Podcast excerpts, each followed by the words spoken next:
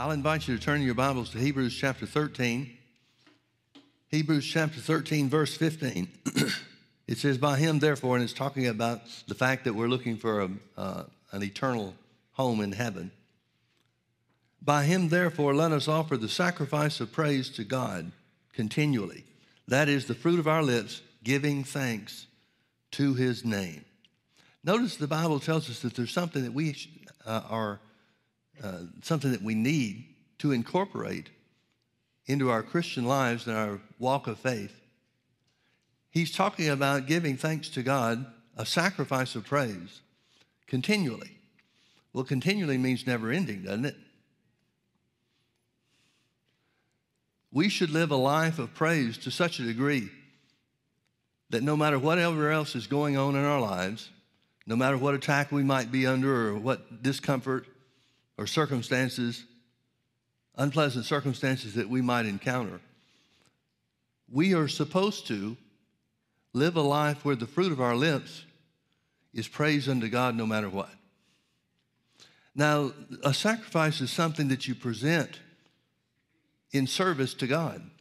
You may remember in, in uh, Romans chapter 12, verse 1, it says, I beseech you, therefore, brethren, by the mercies of God, that you present your bodies a living sacrifice, which is holy and acceptable unto God. It talks about that sacrifice, offering our bodies to the service of the Lord as being a part of worshiping Him in spirit. What it means to worship in spirit really means to offer your body as a living sacrifice. Well, what does that mean? We all understand that that's talking about not going by the desires of our flesh, not letting the, the situations or the circumstances of this earthly life dictate to us whether we're up or whether we're down, whether we feel like God is close or whether we feel like He's too far away to find. But instead, to offer ourselves in service to God, to live according to what His Word says rather than how we see things around us or how we feel. Now, I want you to look with me also to 1 Timothy chapter 2. 1 Timothy chapter 2, Paul writing to Timothy, who's pastoring the church at Ephesus at the time. Notice verse 1. He said, I exhort, therefore, that first of all, he's saying, put first things first. First of all, supplications, prayers, intercessions, and giving of thanks be made for all men.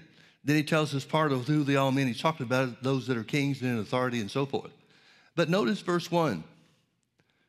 It gives us five elements of what our prayer life should be made up of supplications, prayers, intercessions, and giving of thanks. Now, we could take a lot of time and talk about supplications and prayers and intercessions, but the part I want you to see is that an equal part or equal to our request that we make to God, our prayer life should include giving of thanks to the same measure, to the same degree. And even more so in many cases. For example, intercession is making, uh, is joining the gap between God and somebody that's unsaved. The reason that intercessions is always concerning the unsaved is because once God, once Jesus is accepted in the heart of a believer, there's no separation from God. There's nothing to join together. Well, you can't give yourself intercession. You can start off and pray and attempt to intercede with your own understanding, but if the Holy Ghost doesn't t- hook up with you and take hold with you, there's no further, that's as far as you can go. You can't take intercessions any further. So, a healthy prayer life, if I'm reading this right, a healthy prayer life should include all four elements supplications. Now, you can make supplication for yourself and other, uh, other believers. Prayers, that's a general term that's talking about communication with God. Intercession, which I said is joining together by the work of the Holy Ghost, God and an unbeliever in prayer. And then finally, giving of thanks. Giving of thanks. Now, there are several examples, and I'm, I'm sure you're aware of this. There aren't many that, that spell it out so clearly, but there are two examples in the Bible, at least two examples in the Bible, that shows us how praise should be incorporated into our prayer life and into our Christian walk. One's in the Old Testament one's in the New Testament. Let's look at the Old Testament first, Second Chronicles chapter 20. I love this story. This is one of the all-time great accounts of God taking care of his people. Let's start in verse 1. It came to pass after this also that the children of Moab and the children of Ammon, and with them others beside the Ammonites, came against Jehoshaphat to battle.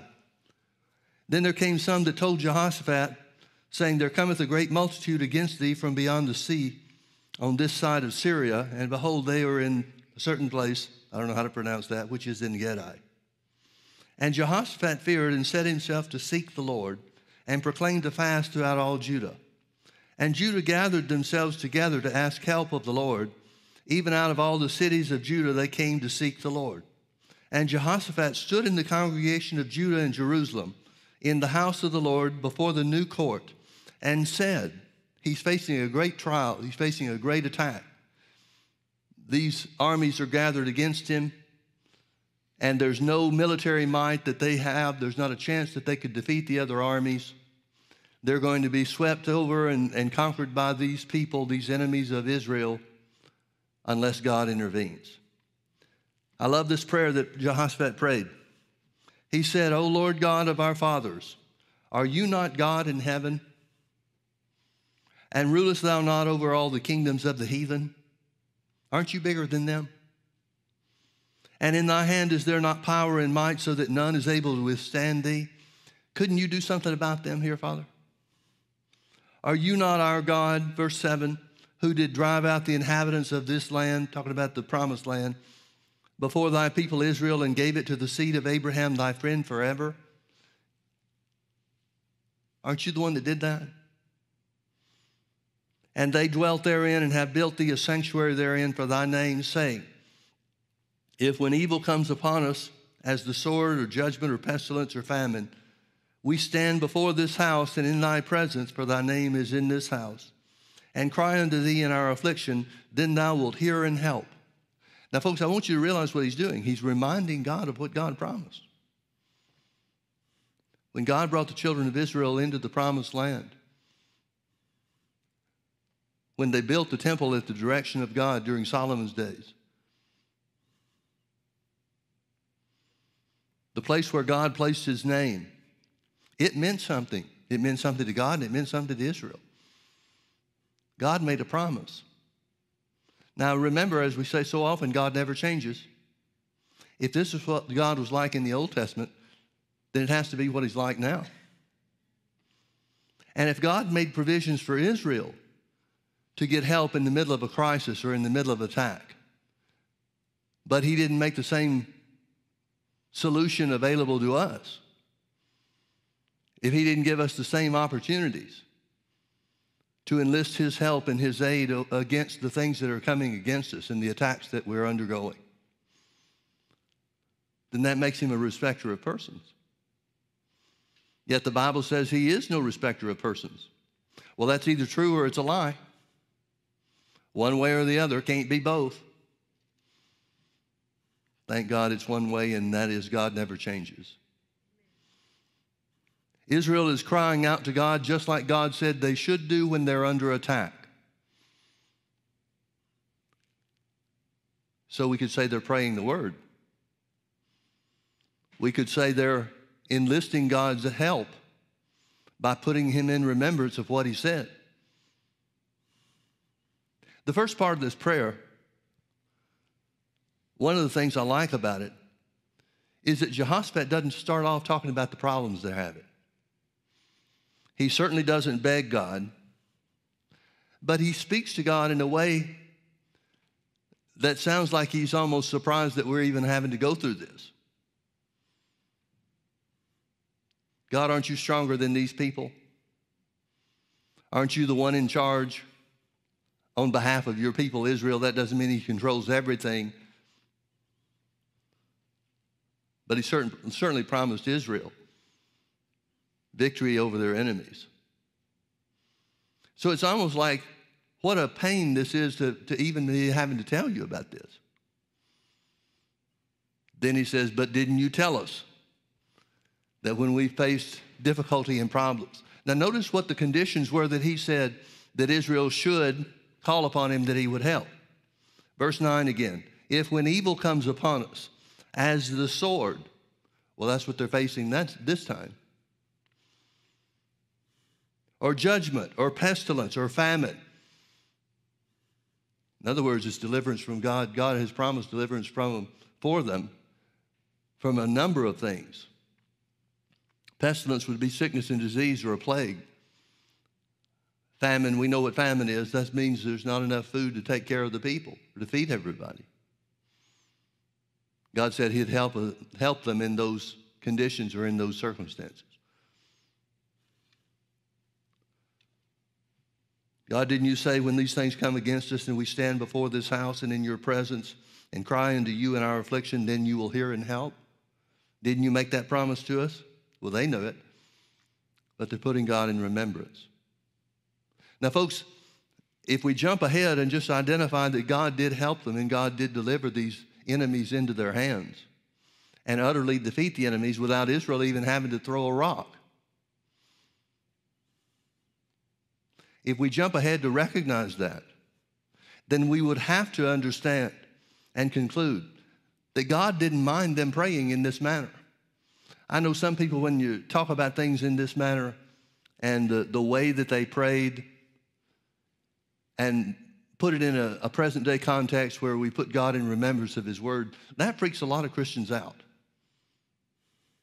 They come across with the idea that we're being arrogant, trying to demand something of God.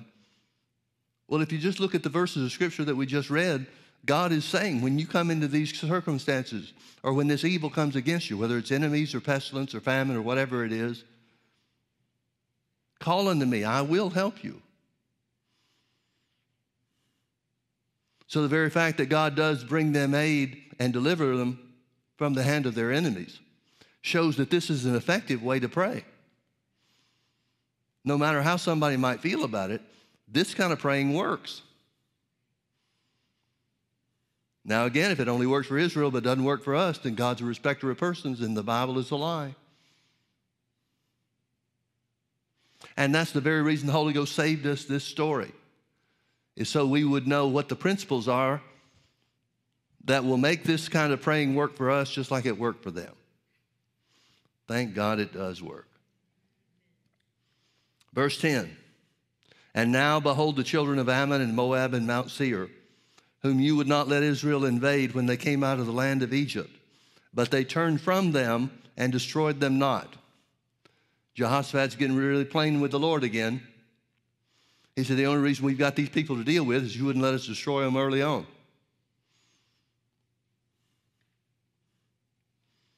Behold, I, I say, how they reward us to come to cast us out of thy possession, which thou hast given us to inherit. They didn't even call the land theirs. They said, This belongs to you. You gave it to us as an inheritance, but this land is yours. Now look at what the people are doing. Folks, if we would look at the things that Jesus purchased for us as belonging to God forgiveness of sin, redemption from spiritual death, deliverance from poverty, healing of our physical bodies. If we would recognize that that's belong, that those things belong to God, that that's God's territory that He gave us to inherit. Sure, it belongs to us because it's our inheritance. But when the devil comes and tries to steal it from us, it's good to remember that it belongs to God.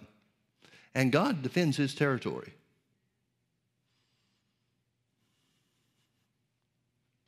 Behold how I say, or behold, I say, how they reward us, to come to cast us out of thy possession, which thou hast given us to inherit. O our God, wilt thou not judge them? Are you not going to do something about this, Lord? For we have no might against this great company that cometh against us, neither know we what to do, but our eyes are upon thee. Folks, you don't have to know everything to get an answer from God. There's a lot of things they don't know they don't know what, to, what step to take, which indicates if they did know what step to take, they would have already taken it. But there comes a point, and a place. Paul wrote about this to the Ephesians, where he talked about having done all to stand, stand. There comes a point where you've done everything you know to do. Well, what do we do now? You stand. You refuse to be moved. You hold your ground based on the Word of God, based on His promises to help you and deliver you.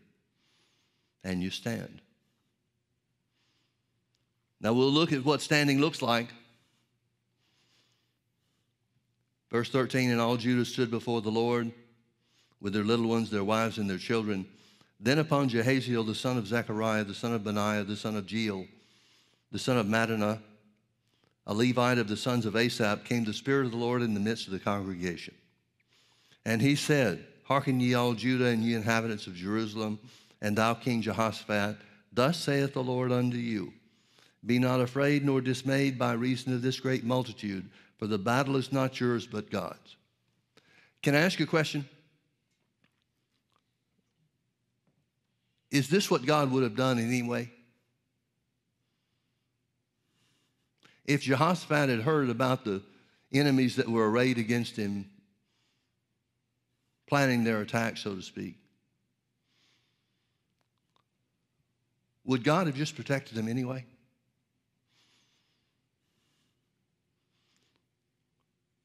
We don't have any indication that he would have. There are some places in the Bible that are quite puzzling to people. And if you don't understand the, the character and the nature of God and how he, the system that he established, it's easy to get the wrong idea about him. For example, the Bible tells us that there was one case where Jesus was in the ship with the uh, disciples, and a great storm of wind arose, and they woke him up to tell him about what was going on. He rebuked the wind and the storm, and everything became calm. But then there's another story about when the disciples were by themselves in the midst of the Sea of Galilee. And they were in the middle of a giant storm, just like they had been before. And Jesus comes walking on the water, and the Bible said that he would have passed them by if they hadn't cried out to him.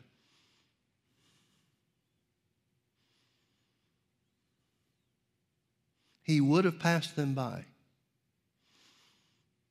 But they saw him and cried out to him and he came over and helped them. This time he didn't calm the storm as much as instantly they were on the other side.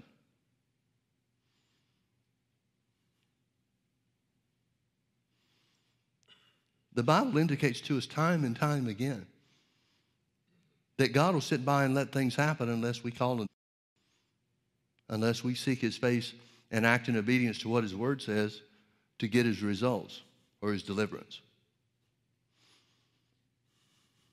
So the Spirit of the Lord came upon this guy.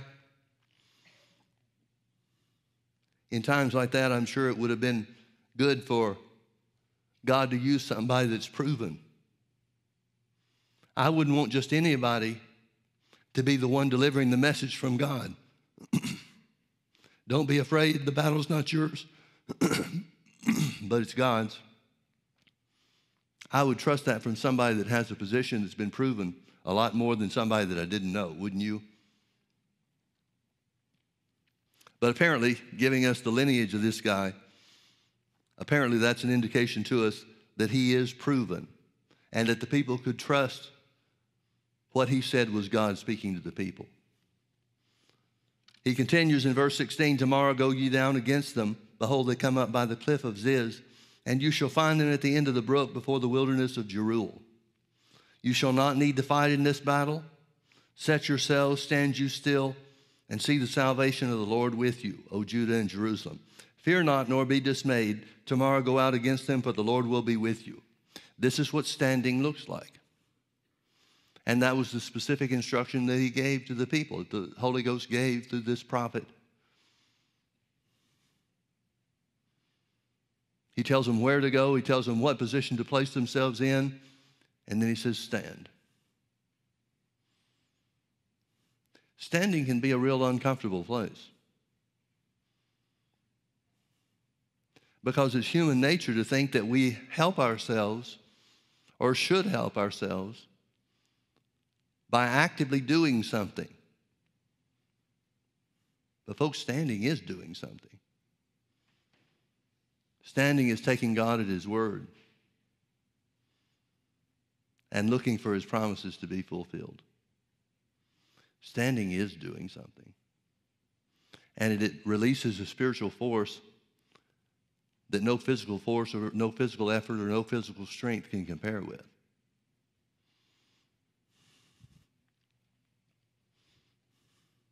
And Jehoshaphat bowed his head with his face to the ground, and all Judah and the inhabitants of Jerusalem fell before the Lord, worshiping the Lord. In other words, they're thanking him for what he's told them. They're thanking him for what he has just declared that he will do. They're thanking him for the victory. They don't see it yet. It hasn't occurred yet. It's not a physical reality for them. But as far as God's concerned, it's done. And the people worship the Lord for that. You could say that this is a sacrifice of praise since the enemy's still out there. When the children of Israel shouted when they were encircling the city of Jericho, God's instruction for them was to shout while the wall was up. Now, when the wall comes down, everybody's ready to shout then. And too many times, Christians are waiting to see the results before they thank God for what He's promised. And that's entirely backwards to the way it's supposed to work. So they're worshiping the Lord because of the victory and the deliverance that God has said is theirs. And the Levites of the children of the Kohathites and of the children of the Korahites stood up to praise the Lord God of Israel with a loud, loud voice on high. They're not praising God because the enemy is defeated. They're praising God because of his promise of deliverance. And that praise, that sacrifice of praise that's being offered unto God, as far as God is concerned, the work is already done. So when the people start praising God for the work and the promise, for the word and the promise that God has made, they're indicating that as far as they're concerned, it's done too. Now we know physically it's not done. But as far as they're concerned, and as far as God's concerned, it's already done. Folks, if we don't start looking at the life that we're living and the things that come against us and the work of the devil that tries to stop us, if we don't look at things the same way, we can't be on the same page with God. In fact, the thing that gets us on the same page with God is when we give thanks, again, sacrifice of praise if necessary, because of what God's word promises. That's how you get on God's page. And unless God can get you on the same page with Himself, He can't bring about the results. The Bible says in Romans chapter 4, verse 20, it says, Abraham was strong in giving glory to God. He was strong in faith, giving glory to God. Strong faith praises God for the answer before it sees the answer. Strong faith praises God because of the word, not because of what they see. But strong faith brings the word of God and the deliverance promised by that word into physical reality in our lives. So here's Israel praising God for the answer. You told us, God, if we came to this place and cried out unto you, you'd hear us and help us. You've spoken to us. You've told us what's going to happen.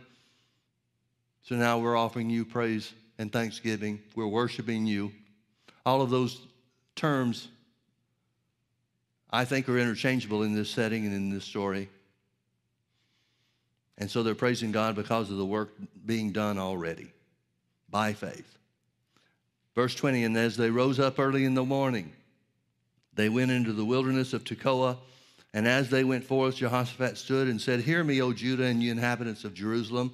Believe in the Lord your God, so shall you be established. Believe his prophets, so shall you prosper. He encourages the people to believe that God's big enough to do what he said. He encourages, encourages the people to believe in the word that was spoken through Jahaziel. Verse 21. And when he had consulted with the people, he appointed singers unto the Lord, and that should praise the beauty of holiness as they went out before the army, and to say, Praise the Lord, for his mercy endureth forever. Now, let me ask you something. How does Jehoshaphat know that the key to this thing is going to be put the praisers out front?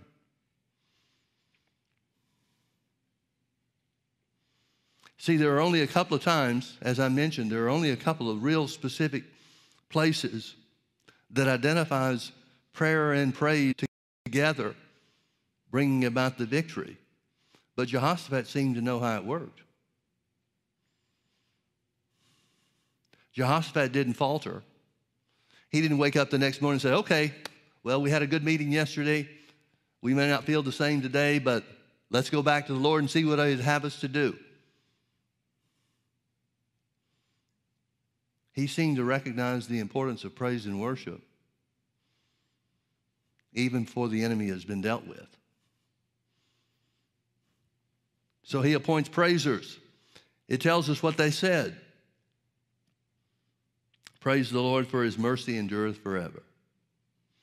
Verse 22 And when they began to sing and to praise, when they began to sing and to praise, when they began to sing and to praise. Now, folks, why didn't this happen the day before when they worshiped God for the answer and the things that he said through Jahaziel?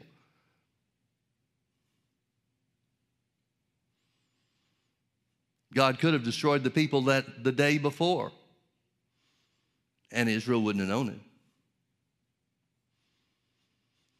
But this idea of praising God for the answers that you don't yet see, this seems to be a continuous thing, at least in Jehoshaphat's understanding. If that weren't the case, why would he put praisers and singers out front? And when they began to sing and to praise, the Lord set ambushments against the children of Ammon Moab, and Mount Seir, which were come against Judah, and they were smitten.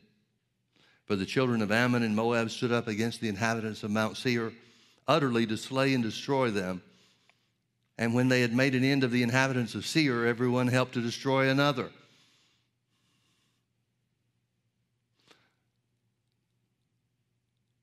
When I think about this, I realize that there had to be two left two people left. I mean, eventually it comes down to just two people left in the field.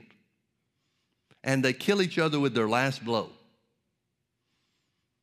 because nobody escaped. God didn't leave one straggler behind. The enemies of Israel were utterly and completely destroyed. Bible says that when they came upon them, it took them there were so many jewels and, and spoils and so forth that it took them three whole days to carry everything off. So, what started off as the people of God facing one of the greatest tests and trials and troubles in their history ended up with the people being multiplied many times over. Let's look at the other example over in Acts chapter 16.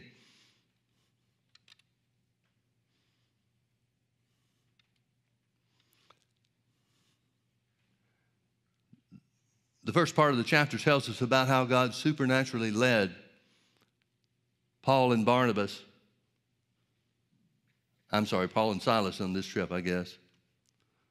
They were trying to find out which way the Lord wanted them to go, and there were uh, plans that they made, attempts that they made to go into certain territories, and the Holy Ghost stopped them from going that way. Finally, there was a vision in the night where a man from Macedonia was saying, Come over here and help us. So the next morning, Paul related that to his company, those traveling with him, and they all agreed that this has to be the way that we want to go. This has to be where the Lord is taking us and leading us into Macedonia. So when they get to Macedonia, they made their way over to Philippi, which the Bible says was the chief city of Macedonia. So they're in Philippi here in this certain place. Verse 16, it says, And it came to pass as we went to prayer, a certain damsel possessed with the spirit of divination met us, which brought her masters much gain by soothsaying or fortune telling. The same followed Paul and us, Luke is part of the company, so he's writing it first person or from a first person perspective. The same followed Paul and us and cried, saying, These men are the servants of the Most High God, which show unto us the way of salvation. Well, that's true. Even the devil knew what, what, uh, why they were there. And this did she many days. But Paul, being grieved, turned and said to the Spirit, I command thee in the name of Jesus Christ to come out of her. And he came out the same hour. So this is happening day after day after day for many days. I don't know what many is. You make your own estimate on that. But there comes a certain point in time where the Holy Ghost prompts Paul to do something about it. Now, why didn't he do something about it the first day? Even though the advertisement is true, who wants the devil advertising for him? Why didn't Paul do something about it the first day? Because he wasn't empowered by the Holy Ghost to do it until he was grieved in his heart. That grieving in his heart is another way of saying the Holy Ghost anointed him to do something about it. So he did. He said, I command thee in the name of Jesus Christ to come out of her, talking to the spirit that possessed this little girl, and he came out the same hour. And when her masters saw that the hope of their gains was gone, they caught Paul and Silas and drew them into the marketplace under the rulers, and brought them to the magistrates, saying, These men, being Jews, do exceedingly trouble our city. And they teach customs which are not lawful for us to receive, neither to observe, being Romans. And the multitude rose up together against them, and the magistrates rent off their clothes and commanded to beat them. And when they had laid many stripes upon them, they cast them into prison, charging the jailer to keep them safely, who, having received such a charge, thrust them into the inner prison and made their feet fast in the stocks. This is the place that God sent them to supernaturally by a vision. Verse 25. And at midnight, Paul and Silas prayed and sang praises unto God, and the prisoners heard them. Now, folks, if you were either Paul or Silas, what would you be praying about at that time? I'd be praying for God to get me out of there. I'd be making my case before the Lord. Lord, we came where you told us to go. We've done what you told us to do. We wanted to go into Asia. We wanted to go to Mysia, and then we wanted to go into Bithynia. But you said no to those. You brought us here. They knew beyond a shadow of a doubt they were in the will of God. God had confirmed that to them supernaturally. Well, even more than that, He confirmed it to him spectacularly. We don't have any other case where Paul was directed by somebody in a vision on where to go. But he was here. Folks, following God doesn't mean he's giving you the easiest road. Sometimes, especially when accompanied by a spectacular means of direction, like Paul had in this case, the vision in the night. Oftentimes that means there is rough sailing ahead. And God knows that we sometimes need these spectacular moves or direction given because of the rough times that are ahead of us. I wonder how steady Paul and Silas would have stayed if they hadn't had a vision to come to Philippi. They just somehow happened up on this case. I'm not sure it would have had the same effect. But here, it shows us what Paul and Silas, who knew God better than anybody else in that place and at that time, here's what they knew was the answer. At midnight, they prayed and sang praises unto God, and the prisoners heard them.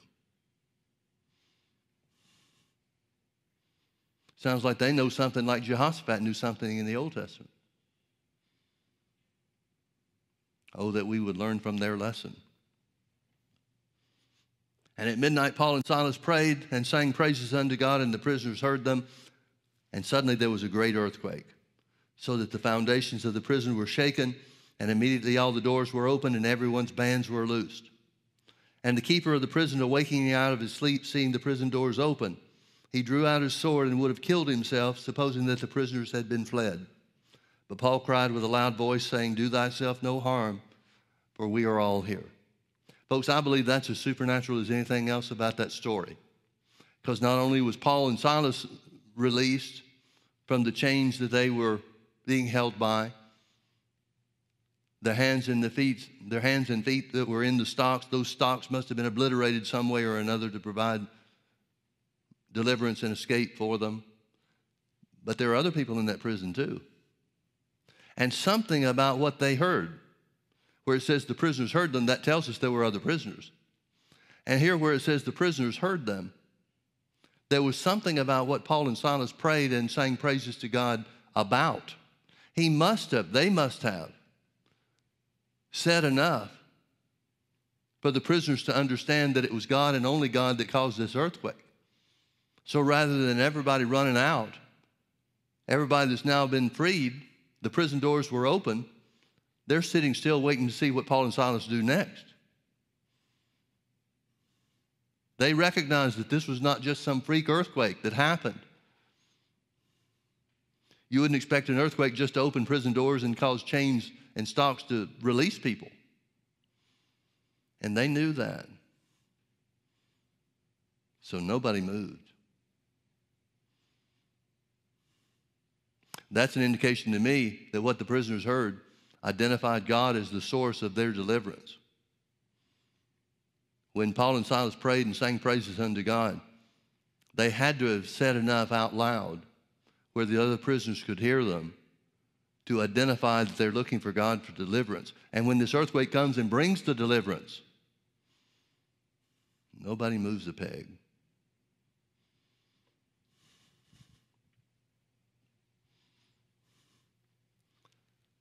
So the jailer calls for a light and springs in and came trembling and fell down before Paul and Silas and brought them out and said, Sirs, what must I do to be saved? Apparently, he heard enough before he fell asleep to identify that they're praying and singing praises unto God. And his first question is about salvation. Now, we don't have any indication that Paul and Silas have been preaching to the prisoners in, in jail.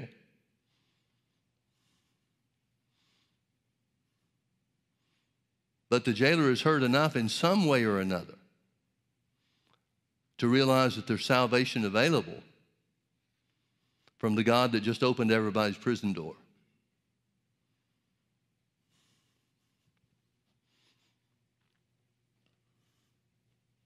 So he said, Sirs, what must I do to be saved? And they said, Believe on the Lord Jesus Christ, and thou shalt be saved, and thy house.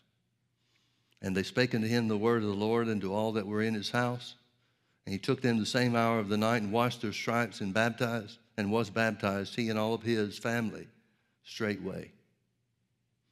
And when he brought them into his house, he set meat before them and rejoiced, believing in God with all of his house. Now turn with me over to Philippians chapter 4. Paul writes to the church at Philippi, the same city where these things have just occurred.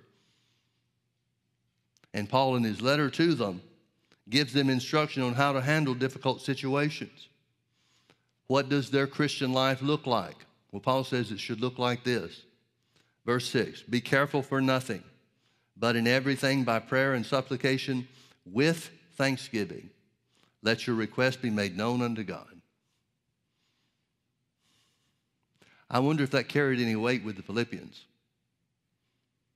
Paul's first experience there, how that he was thrown in jail how that he and Silas prayed unto God at midnight and sang praises unto God, and there was an earthquake that God brought about to free everybody in the place. Let's read it again.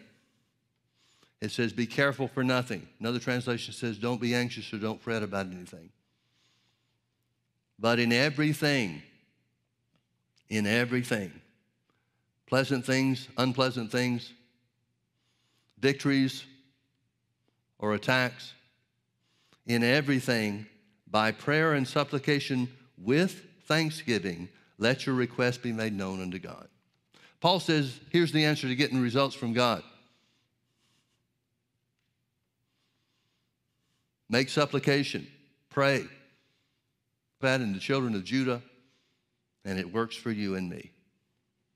You may remember the story of Dr. Yeomans, Dr. Lillian B. Yeomans. She She's a medical doctor that inadvertently got, she couldn't do anything, lost her livelihood. And she came to the place where there was nothing that medical science could do for her. But she got healed by the power of God. And then that sent her on a quest. And she devoured the word. And she and her sister, her sister was uh, a medical doctor as well. She and her sister set up these healing houses or homes.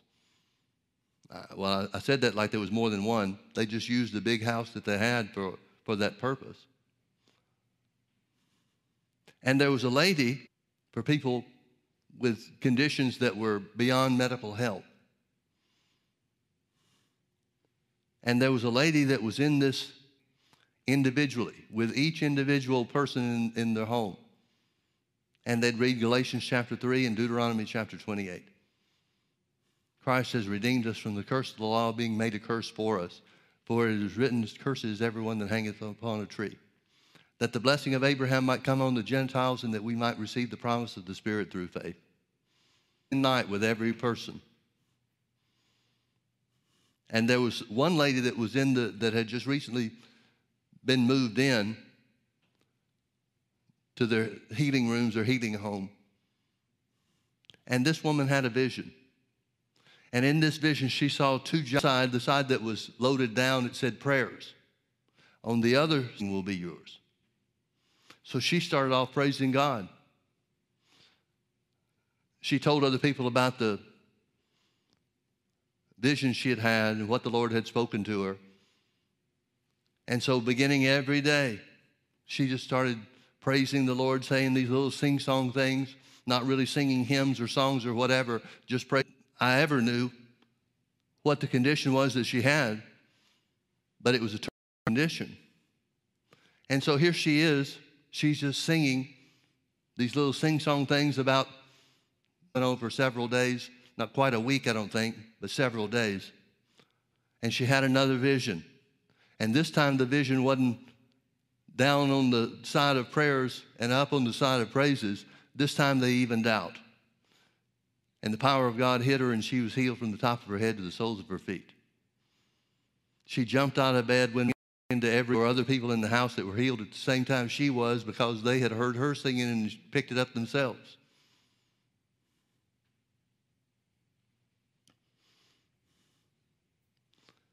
There's another story, Brother Hagin, end of his ministry, something that had happened that had taught him a great deal about God and ministering to people and so forth.